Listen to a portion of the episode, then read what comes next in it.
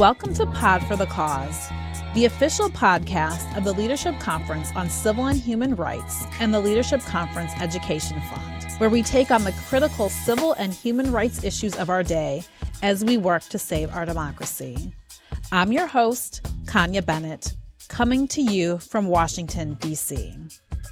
Today on Pod for the Cause, we have three fierce and tireless advocates I would like to welcome Chelsea Glass and Josh Adams of Decarcerate Memphis, local advocates who have long been fighting to shrink the footprint of law enforcement.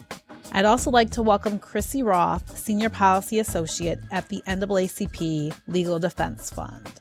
Chelsea, Josh, Krissy, welcome. Thanks for joining us today. It's great to be here. Thank y'all for having me on. Thank you, Kanya. It's great to be here. Today's conversation about police violence and police reform, especially in the context of traffic stops, will be a tough one. But I am fortunate to be joined by these activists and advocates who will ensure our discussion is meaningful. Before I turn to Chelsea, Josh, and Krissy, I want to offer some background on how we got here. The brutal killing of Tyre Nichols by Memphis police officers in January is the impetus for today's conversation. Tyre's death is the latest high profile police killing driving national discourse around police violence and reform. But we've been here before, many times. Eric Garner, Michael Brown, Tamir Rice, Walter Scott, Freddie Gray, Philando Castile, Breonna Taylor, George Floyd. What we have learned over the last decade is that police in the United States shoot and kill more than 1,000 people every year. Black people, who account for 13% of the U.S. population, are 27% of those fatally shot and killed by police. About 1 in 1,000 black men and boys can expect to die at the hands of police, making police violence a leading cause of death for this demographic. Traffic stops, as was the case with Tyre, instigate many of the police community encounters that go wrong and become deadly for black drivers. I want to ask Chelsea, Josh, and Krissy to help illuminate some of these statistics that will certainly paint a bigger picture of the problem and hopefully get us to solutions. I want my guests to first talk about their organizations and how they came to prioritize police reform. So let me start with Chelsea and Josh. Can you talk a little bit about Decarcerate Memphis and the work you're doing? We actually started Decarcerate Memphis in this work during Trump's tough on crime reelection campaign when he created and dispatched Operation Relentless Pursuit and Operation Legend to nine cities across the country. Most of those cities are predominantly Black and Brown cities, and also shared that they had a Democratic mayor. So this is also like in the wake of like, you know, George Floyd and Breonna Taylor and like the uprising. And not one city had a particular task force on a particular issue. It seemed like they were focusing on protesters a lot. And we were watching people literally get like black bags, like bag over the face and like taken into cars. You know, we didn't know where they were going or what was happening. And we knew that it was going to come to Memphis. The protests in Memphis do not amass the numbers that we see in other cities. Memphis is always at the top of the list to be targeted when it comes to militarizing our police, surveillance, any of those things, mostly because people unfortunately view mm-hmm. Memphis as a city with a crime problem. And it is known to be a predominantly black and brown city that usually almost always puts us at the object of ire in any of these confrontations. And sure enough, they did. So we just tried to track the operations while they were here and figure out like what it was that they were doing. And by no surprise, there was a lot of secrecy. It's not very transparent.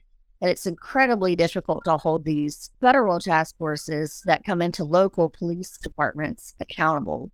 One of the things that we did learn, though, is that most of the cases that they were touting, you know, oh, we mm-hmm. arrested over 500 people, like, look at us cleaning up the streets and getting the criminals. It was not that. It was, we're going to harass people through traffic stops. And mm-hmm. anybody who has anything conceivable, whether it's like a small amount of marijuana or like some people have guns, you know, but like this is Tennessee, it's an open carry state. It's not illegal to carry a gun in a lot of cases. So by the time that the people who were arrested made it to court, their cases fell apart. So people's lives were disrupted and turned upside down because of these task forces and operations. The prosecution just didn't even have a case. And it was heartbreaking to see that. Do you have anything you want to add, Josh? I joined the, the organization in 2021. The main part that I was involved in early on was the brake light clinics. So that was an opportunity to give the community a service, but also inform them about our efforts to end pretext stops. So one of the things that I thought was just a major contradiction is that the belief that police are there to produce safety. However, if the main driver is safety, why is it that when we get pulled over for so many things that there is no service rendered? We just get pulled over, you get a ticket, so you've been stopped, and now you have to go to court to prove that you got your brake light changed. That's an injustice. This situation has also opened people up to different forms of violence or different forms of surveillance and are often used on folks who are already under state control in one form or another. So that's whether it's people who are on probation parole, officers oftentimes target those folks for stops, sort of give them a like a probation or parole violation. It's best that we end the police's ability to have that type of relationships. Thanks, Josh. Really appreciate that that connection between the work that you're doing with our local community. Sort of what this trend is, Chelsea talked about to over police majority, minority cities, neighborhoods. And you really helped provide some insight in terms of what that looks like for your day to day in terms of engaging residents of color. So, Krissy, I want to turn to you and ask you to talk a little bit about the work that LDF is doing nationally. Certainly, you are working on behalf of people of color, all people really. But again, we know that LDF was formed some 80 years ago and serves as the country's premier legal organization fighting for racial justice. And in 2015, you all created the Policing Reform campaign to formalize your policing work. So, Krissy, talk to us about what that work looks like.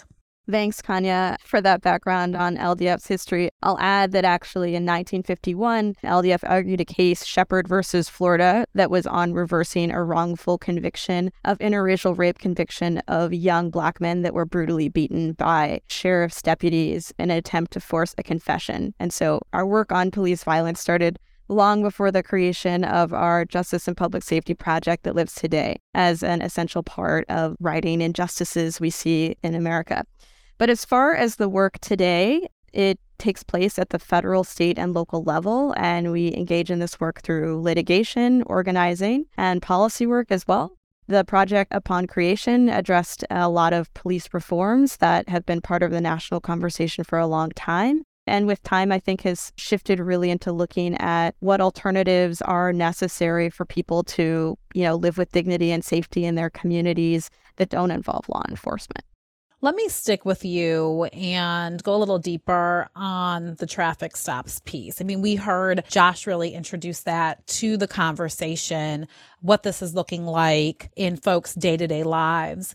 We know that traffic stops represent the most common interaction between police and residents. And we know that police pull over 50,000 drivers every day here in the United States. And we know that drivers of color are subjected to racial profiling and pretextual stops, which is where an officer will pull over a driver for a minor traffic or equipment violation, as Josh offered early on, as a guise to investigate criminal activity. So, Krissy, talk to us about all that is wrong with police enforcement of traffic stops. I think it's important for folks to know that police enforcement of traffic laws don't increase public safety, but they do increase racial disparities among drivers in the criminal legal system and do also lead to police violence and, in many cases, killings by police. According to the National Use of Force Data Collection, traffic stops are the second most common reason for initial contact for use of force incidents. For about 11% of all instances of police using force against civilians, traffic stops are the reason for the initial contact. In New York City, NYPD officers who have stopped a driver are 10 times more likely to use force against black drivers compared with white drivers. In 2021, 115 people were killed after police stopped them for traffic violations, comprising 10% of all police killings in 2021. And I'll add that there's growing evidence and scientific evidence documenting negative consequence of police stops for communities' health and well-being. Certainly, many of us understand the very real impacts of that in our everyday life, but a recent study adds that this literature, by assessing the effect of police stops on voter turnout in Hillsborough County, Florida, for example, research found that traffic stops decrease political participation for voters of all races. You know, on that, I want to add the federal government, as far as sort of recommendations of where we are here, given this incident and what responses we're looking for out of the federal government, we're really encouraging that they stop funding or encouraging any participation in programs that promote destructive policing practices. For example, the data driven approaches of crime and traffic safety, or DDACTS, which was launched by the Department of Transportation and Department of Justice, which encourages pretextual stops by, and I quote, teaching police that they can use traffic stops to drive down crime. And continuing the quote, encouraging police to focus their enforcement efforts on high crime locations. These kinds of practices shouldn't be tolerated or encouraged. Josh, let me go back to you. I want you to build a bit upon some of the ways in which Decarcerate Memphis is being responsive to Memphis residents who are subjected to traffic stops, traffic stops in the way in which Krissy described them, you talked about them in terms of, you know, being pulled over for a brake light that is out. We know that Tyre Nichols was pulled over for reckless driving, allegedly. What does this look like for residents of Memphis in their day to day? What are you pushing back against? Some of the ways that I've seen the problem being addressed by decarcerator that we've been addressing the problem are brake light clinics. So that's one method that we use of making sure that the police don't come into contact with people. There are other folks who do rapid response, whether that's Hunter or other people, kind of go out and record traffic stops and to also just kind of look at the, I guess, like the atmosphere of policing on certain days at certain times. So there are days when they're doing high frequency stops that folks kind of go out and monitor those those events. We wrote some ordinances and uh, kind of got some help from uh, folks from around the country. So whether that was Vera Institute, we had help from folks in New York, folks in Philly. The movement for Black Lives also helped out. And the official Black Lives Matter Memphis chapter, which I'm a member of that organization as well, have like sort of helped craft those ordinances make sure that people know when to show up to city council meetings, that we're training people on public comment, and also just passing out information about the shape and the form of the problem being part of this large coalition, this large collection of organizations has given us the ability to make people both aware of the problem and also help them kind of see solutions. And those solutions come in the form of like laws being changed and us understanding that like our city budget needs to be reconfigured to add service to our communities and add care to our communities rather than just police. Chelsea, let me build upon that. Let me ask you about some of the specific demands that came out of Decarcerate Memphis in the aftermath of the police killing of Tyre Nichols. And I know that there's been some recent success with respect to ordinances coming out of the city council there in Memphis. Let me just let you respond. I see you maybe having a mixed reaction to what the city council has done. We are coming off a 12 hour day with city council yesterday. We actually had some ordinances passed. So we're cautiously celebrating in this moment. It's a hard situation to talk about considering the backdrop of this entire conversation is that somebody was murdered at the hands of police. I want to like keep us grounded in that because we're an abolitionist organization, we just had a set of demands that were also centered around the community. We really spend a lot of time and energy and effort thinking about what are the things that keep us safe in a proactive kind of way and not a reactionary way. So we know that tracking the data around traffic stops is going to help keep us safe because then we're going to be able to measure what the police are doing. And national data shows that police spend about 42% of their day to day operations performing traffic stops. That's a huge amount of time especially in the backdrop of like Memphis having a conversation around recruiting and bringing on more officers. And it's like, you know, yeah, we could do that. We could continue to bloat our budget policing, or we could evaluate how they spend their time, what they're doing, and the outcomes of that time, which is really what we've done for the last two and a half years leading up to this moment. So that was one of the demands in one of our ordinances. And then we also had demands around ending pretextual traffic stops because we know that the pretext itself is not legitimate. Like, this is not policing, this is a fishing expedition. And it's incredibly dangerous. The FBI released a report telling on themselves that any interaction that a person has with police, that person is 20.8 times more likely to be killed by that officer than the officer is while serving on duty this idea that the police are in great danger and that their job is just incredibly risky. Traffic stops are a mortal enemy and proponent of their work. It's like, well, you know, just stop doing them. Like it doesn't reduce crime. It's really very simple. And we're asking them to stop tactics that have nothing to do with safety. Most pretextual traffic stops actually have to do with fines and fees and administrative issues which again in Memphis, we have an enormous backlog of registration tags for your car, and people are getting stopped and pulled over because our own government is failing at their job to get people their own registrations that they are paying for. Above and beyond those two things, we also asked that they end specialized units and task forces. No more using unmarked cars and plainclothes officers. And like we have talked to these people where they have said, like, yeah, I was at the gas station and it had like six cars fly up on me and I thought I was getting robbed. I didn't know what was going on. I mean, the truth is, this is Memphis. Like, violence is real. Like, these things, we contend with that in the community as well. Like, we're not denying it.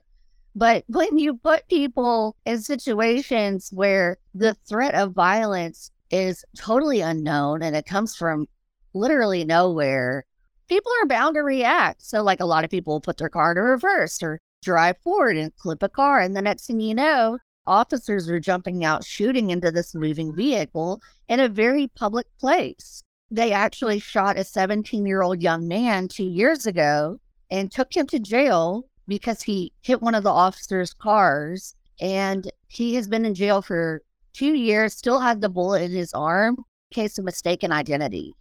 Like these things are happening. This is not an anomaly. This is not unique. I just want to say that it mm-hmm. is painful and regretful that Tyre Nichols lost his life in these conditions. But I also want to name that there are tons of Tyre Nichols walking around or homebound in their homes today, and we don't know their names, we don't know their stories because they were unfortunately brutalized within an inch of their life, but they're still here today and their lives are totally changed. And those are the stories that often are overlooked or don't get the time and attention that they deserve because there's this kind of like lackadaisical response to like, well, I mean, at least you're alive. And like that is the absolute bare minimum. We just have to do better. We know that police and traffic enforcement does not reduce crime, it does not reduce violence. We know that the data will continue to show, even after ending pretextual traffic stops, the data will continue to show that traffic stops are racist, classist, and they're dangerous for the general public. I want to be responsive to your point about there are so many Tyre Nichols out there. First of all, there are so many who have been named, who we have identities for, who we are honestly repeating a lot of the same ass locally, nationally, based on violence we have seen just within the past decade. And certainly we know the problems of police and community violence predate the last 10 years but it is not a hard lift to identify dozens and dozens of people, Black people in particular, who have been harmed, who have been killed at the hands of law enforcement. And so you're right. We do need to think about not only those folks who were the subject of national discourse for whatever reason, because there was video footage, because it was a slow media day, whatever the reason is, we need to sort of think about this. We are in a moment, we've been in a moment of crisis, and we really need to think about how we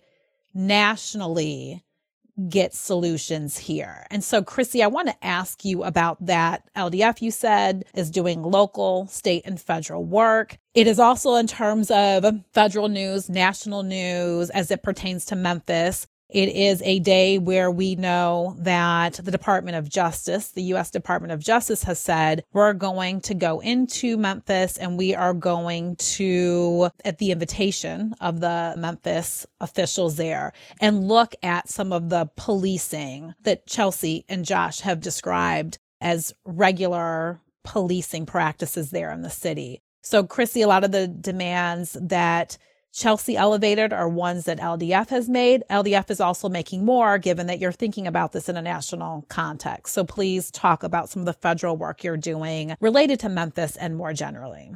The moment that we're in is a really critical one. And we are so grateful. And Chelsea, I was so excited to see. I was following on Twitter last night when I saw the city council approve the vote and, you know, the excitement about that. So I'm pleased and excited to be on with you all today to cheer you on. And certainly we have um, supported some of the asks that you all have made and to elevate them to federal agencies as well. I think that as we're looking at legislative proposals that are really needed in this moment, we believe that it's critical to advance public safety. And currently, it's clear that our system of law enforcement has largely been unsuccessful at reducing violence and increasing public safety on a sustained bias. It's also historically rooted in racial subjugation, and of people, it disproportionately targets and harms. And we must consider alternatives to the current system and advance a plan for effective, equitable, and humane public safety structures. And so a little while ago, LDF put out a framework for public safety that includes three pillars. And so I'll talk just briefly about those. The first being unarmed civilian responders. And that includes in things like routine traffic stops, which is a huge topic that we're discussing today wellness checks and school safety. And there are proposals that have been introduced in the last Congress that address some of these things, like the Mental Health Safety Justice Act, which seeks to invest in non police responders for mental or behavioral health crisis, and counselors not criminalization, which would look to invest in school counselors and prohibiting funding for school resource officers or school police. You know, the second of those pillars is about expanding and institutionalizing restorative justice programs like school based restorative justice programs or pre charge restorative justice diversion programs, which are both looking to promote more durable solutions that address needs and root causes while acknowledging a wrong has occurred without immediately resorting to criminalization, which has been the answer for as long as, as we've had police. And finally, increasing investments in community resources and economic security. And this is one that I'm seeing Chelsea cheer, and I love to see it. I think folks at the local level have been in line with for a lot longer, and that would include investments in community violence intervention programs that don't include law enforcement. A federal proposal along those lines is the Break the Cycle of Violence Act that would expand programs that improve social determinants of health within housing, healthcare, economic security, infrastructure for long term stability. Another bill we anticipate to be introduced this year is the People's Response Act, which touches on a few of these pieces. Through the Department of Health and Human Services, the bill would fund unarmed first responders, mental health counseling, services for violence survivors, and other public health approaches for community safety. And finally, you know, as we have to continue to pursue providing for accountability for law enforcement misconduct, the piece that's a common refrain in this category, I hear at all of the levels of government that I have the privilege to engage with on behalf of LDF, is limiting officers' immunity defense or ending qualified immunity. And states like New Mexico and Colorado have already done so without ruin. It doesn't appear that their governments have fallen apart. Right now, in states like Maryland, where I'm active, Vermont, Washington, and New York are also in pursuit of similar proposals. Josh, you talked about working in partnership with Vera and some of the other national organizations when you were contemplating some of the demands to come out of Memphis uh, in the aftermath of Tyre's killing. Let me ask you about how we connect these dots between the local, state, and federal work, and sort of what role you think national organizations should be playing with the local organizations, the folks there on the ground to ideally realize success in this space. So, Josh, talk to us a little bit about that, about the role that you think national organizations should have in some of these fights that are certainly coming out of local incidents. It's definitely helpful to have downloads or to have like conversations about what is worked in uh, for other organizations. So whether that's organizations in Philly or organizations in LA, what's happening in Atlanta, like kind of knowing the steps in the city council battles in those cities look like helped us out. There's also the strategy help that comes from organizations like the Center for Third World Organizing, or uh, they came down and kind of helped us do some organizer training, the information piece, the strategy piece, and then the funding piece, right? So there's a lot of capacity that needs to be built for people that are that are directly affected by the problems. Locally, sort of struggle to get funds depending on like from which organization and how much. But organizations from like national organizations have been able to help us out when it comes to funding and that helps us run fellowships. That helps us pay for food when we have um, events. That helps pay for events. And so those things really do build structure and they build like power to the local movements because they're able to sustain, you know, year to year, fight to fight, moment to moment. We get victories. That's how national organizations help out. Chelsea, let me ask you about some of the support that the national organizations can provide around some of the federal asks. I know that Decarcerate Memphis, Black Lives Memphis, other local organizations sent some demands to the U.S. Attorney General again in the days that followed Tyre's death. So, talk a bit about that. Certainly, we've explored some of the success that is coming out of the city council. How are you feeling about the federal government's response to date. As I shared, we know that they're going in to investigate some of the policing practices there in Memphis. Are there other things that they should be doing? And have they been responsive to the asks that you have made? Have you had interaction with the federal government? We actually sent a letter to the Department of Transportation as well. We have heard back from the Department of Transportation, but at this time, that's the only person we've heard back from and we haven't set an actual meeting date, but still optimistic. The federal component is important because it really is a top down issue. The COPS office has a lot of funding and grants that trickle down into like our local law enforcement. And I remember well over a decade ago where, you know, there's this national conversation around like quotas are bad. We don't do quotas. Like it's racist. It's not a good practice. So we're just going to stop it. But really, what it turned into was okay, we're not going to do quotas, but we're going to incentivize these high saturation traffic stops or high visibility traffic enforcement, which are all just code words from the federal government down to local law enforcement. That means pretextual traffic stops. I'll be honest in saying that my expectations of addressing these issues are kind of low. I don't know how else to say it other than the fact that I think that people are going to have to fight for it in their cities and their towns and their counties and their municipalities. And that's where they're going to see the change. That's where they're going to get justice.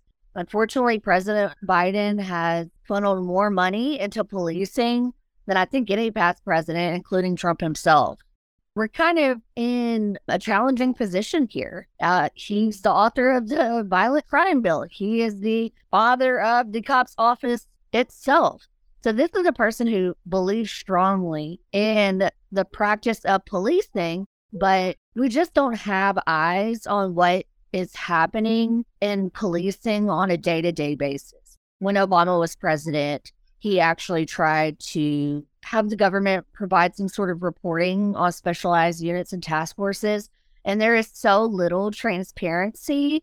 And there's so little accountability around these specialized units and task forces that he literally just stopped the research program. He's like, forget it. And a lot of that has to do with the lack of responsiveness from the police department. Like they rely on these tactics that, you know, really endanger people and they don't want to give that up. That's their like bread and butter. And that's why a lot of people sign up to be a police officer. Like you get to go kick in doors and like get the bad guys. And like we've all seen so much of like this police normalization through the media, your favorite CSI show or whatever. But like these are not sophisticated operations. It's literally they're just sitting around in a room, like throwing out a net, pinning people in corners, and like creating situations where people have to divulge information to save themselves. Like Josh mentioned earlier, they just keep going after people who are quote unquote reoffenders. But like people in Memphis are poor. We're one of the most impoverished cities in the nation.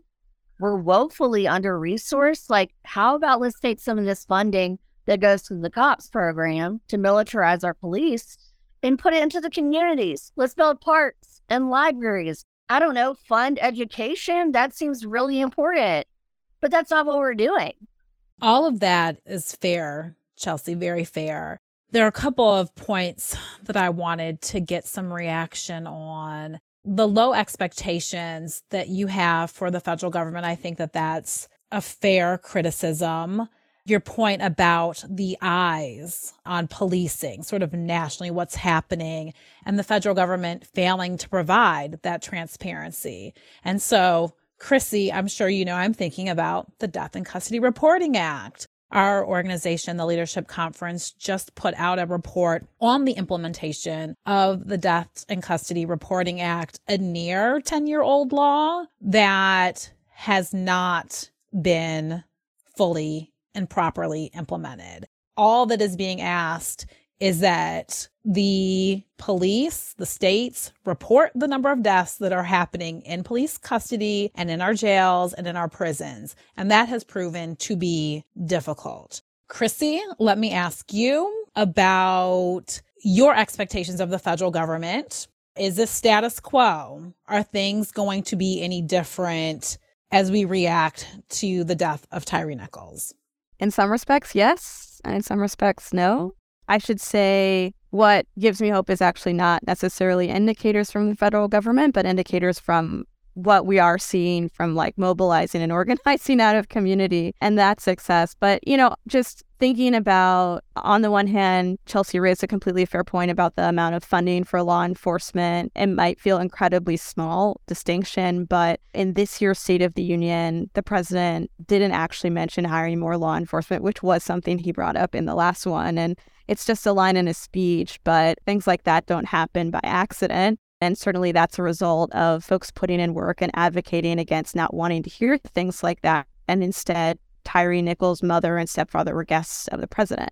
You know, I would say, thinking of another event that certainly drew a lot of people to mobilize after the murder of George Floyd, it was just weeks before Congress introduced legislation, which included some things that had been introduced for years that addressed militarization and addressed ending racial profiling. But it also included things that would more directly address the incident itself the speed of the response may have sent an important message to those millions of people that were activated to take to the streets and organize in their communities and that their pleas are being heard.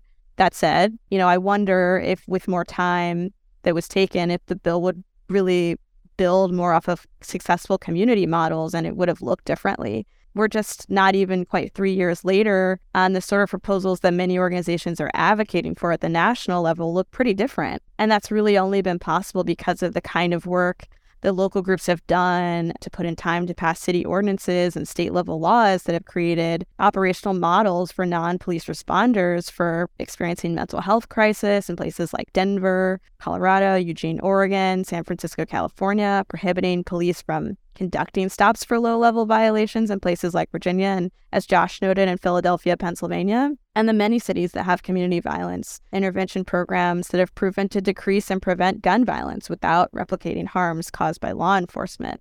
I would say that in response to this moment, I think we're seeing Congress trying to play catch up, which, as folks probably have observed, Congress is not a body that moves particularly quickly and is trying to catch up to where states and localities are in many instances. And like I said, you know, I'm I'm hopeful in that the conversation has shifted from just reforming police and accountability to now a much more robust conversation about other means that provide for thriving, safe communities that aren't grounded in policing. Now, I'm not sure how long it will take us to get there, and I won't be providing any estimations to that, but I think the shift in narrative is something noteworthy and that we should hold on to as we remain dedicated to advancing these really important things.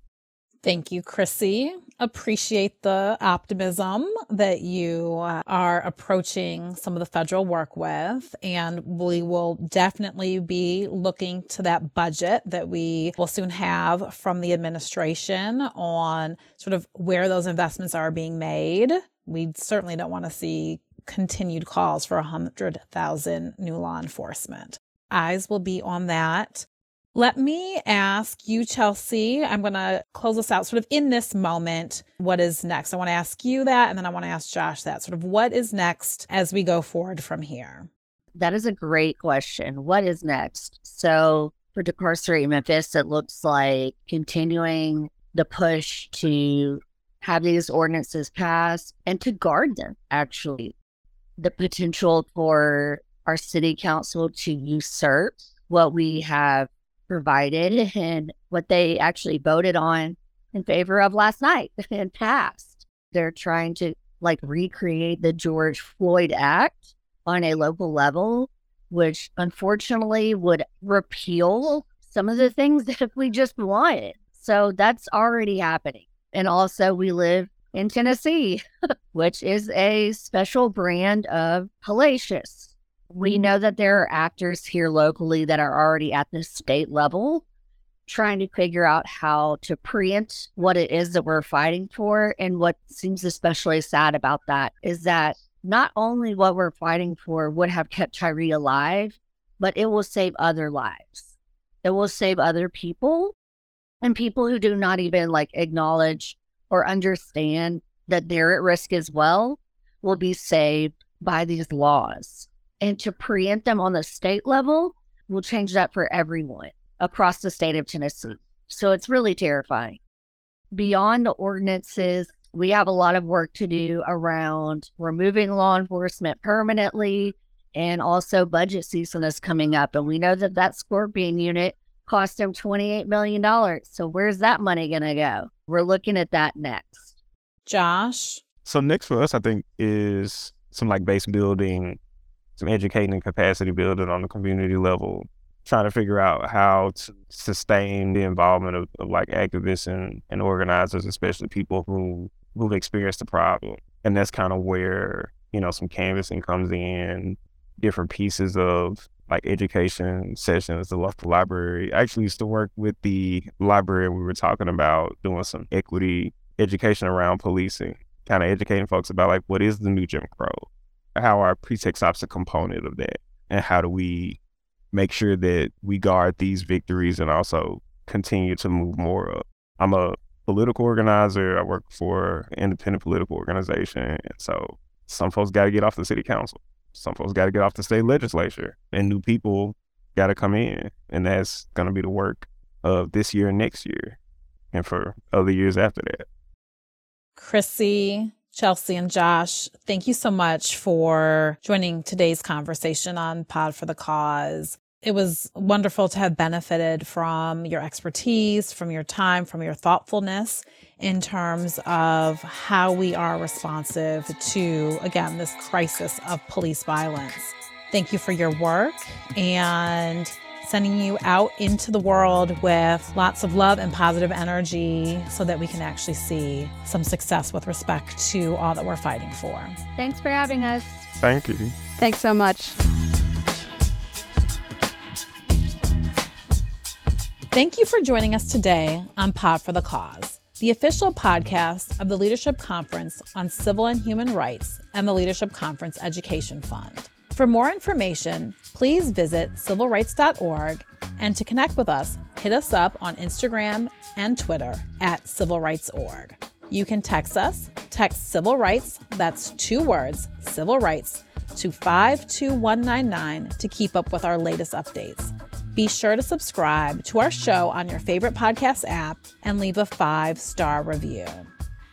Thanks to our executive producer, Evan Hartung, and our production team, Benu Aman, Shalonda Hunter, and Dina Craig. And that's it from me, your host, Kanya Bennett. Until next time, let's keep fighting for an America as good as its ideals.